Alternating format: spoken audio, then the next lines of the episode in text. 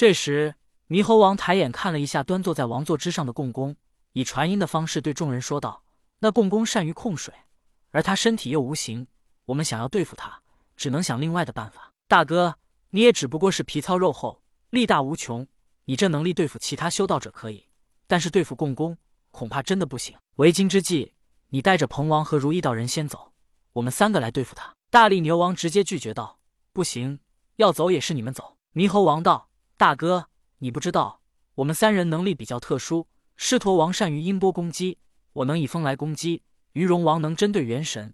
我们三人同时攻击，共工并不知道我们的能力。在他大意之下，纵然他不会受伤，可我们出其不意，借此逃走还是能轻易做到的。但是你和如意道人都已经受伤，再不走就来不及了。”大力牛王无奈，只能点点头道：“好吧。”我与如意先走，你们一击之后，无论成败，赶紧逃走。几人商议一番，大力牛王与如意道人以眼神示意，然后他们二人同时大吼一声道：“共工，拿命来！几位兄弟，你们先逃！”大力牛王与如意道人这时的行动，仿佛是他们要去攻击共工，而让猕猴王他们逃走。但是实际情况却是相反的。大力牛王和如意道人口中说着，他们的行动也像是扑向了共工，但他们却以极快的速度扑到了地面上。大力牛王直接以乾坤袋先将彭王给收了进去，之后和如意道人一前一后的飞走了。共工看到如意道人和大力牛王逃走，他放过猕猴王，直接去追如意道人，因为他要再帮如意道人一把，将大力牛王给彻底逼回花果山。猕猴王看到共工居然放过他们三人，急忙对于龙王和狮驼王使了个眼色，他们三人快速的扑向了共工，正准备追击大力牛王的共工，突然感觉到脑袋一疼，紧接着狮驼王现出本体。为一九头金毛狮子，他九头合一，张开巨口，发出一道震天吼声。这一声大吼，震得共工耳膜生疼。也就在此时，猕猴王身体周围涌出道道锋刃，将共工水流一般的身体给切割成道道水流。做完了这些，猕猴王的身体消失。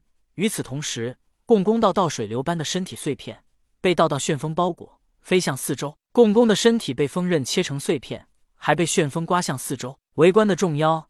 正在感叹大力牛王兄弟的强大，可就在这时，北海之中，一道龙卷水流从远处而来。这道龙卷水流来到现场，重新化成共工的身体。共工现身之后，不免感叹道：“不错不错，你们兄弟一个个倒确实本领不凡。只可惜你们今天碰到了我，换做其他修道者，倒真可能着了你们的道。”共工重新现身，猕猴王等人一看，知道他们不是共工的对手。猕猴王眼珠一转，问道。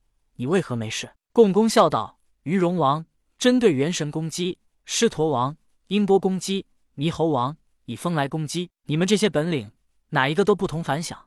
只可惜你们碰到了我，而你们的修为也太弱。共工是上古大神，而且他还是水神，只要有一滴水存在，他就能化出身体。